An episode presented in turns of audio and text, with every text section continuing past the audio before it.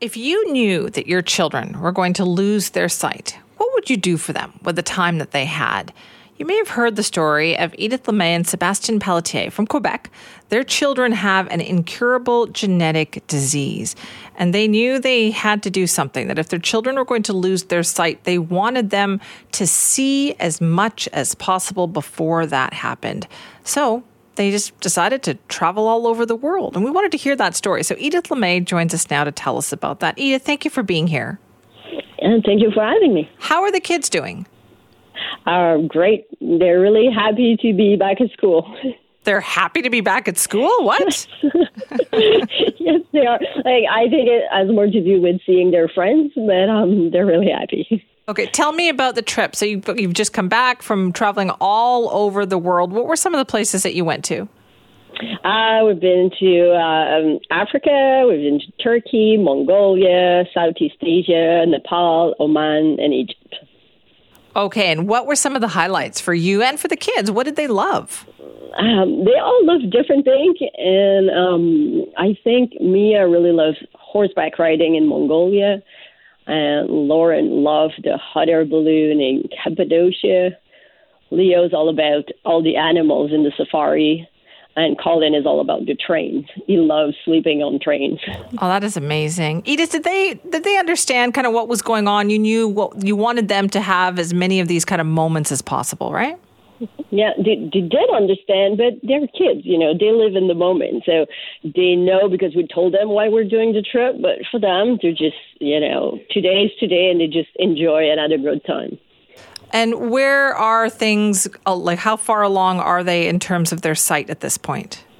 Um, like the night vision is pretty much gone. So at night they like they, they turn blind pretty quickly.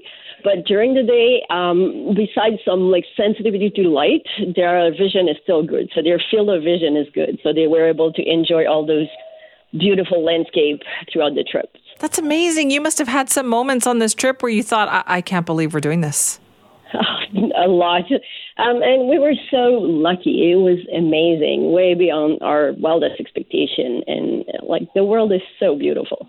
The world is beautiful. And what about the people that you met? Like you, you gave your children some really valuable experiences. Were you were you trying to explain that to them? Um, yes. Um, I wanted them because soon soon during the trip we realized yes it's great to fill their visual memory but um, to become more resilient also to be able to adapt to all those difficult situations because we didn't travel in like high end hotel and luxury things so some moment we're pretty uncomfortable and being able to adapt all the time, I think it was a really great value for them to learn. Great lesson. It certainly was. Now, you've also given you know researchers an opportunity to really kind of highlight this genetic disease as well. Was that important for you? Yes, well, it wasn't when we started the trip, but then uh, like when the media uh, become interested in the story, for us just to be able to talk about retinitis pigmentosa, uh, about how important research is for us, uh, it was a great opportunity for us. Well, Edith, where can people find out more? Like, I'm sure the adventures are continuing. Where can we connect with you on that? Um, I have a Instagram and Facebook page and even a blog. It's called Plein leurs yeux. It's in French. It means like full of their eyes. Um, and um, yes, uh, so online I'm pretty. Um, I, I publish all the time. Well, we will look that up. And listen, best of luck to you. Best of luck to the kids. Okay.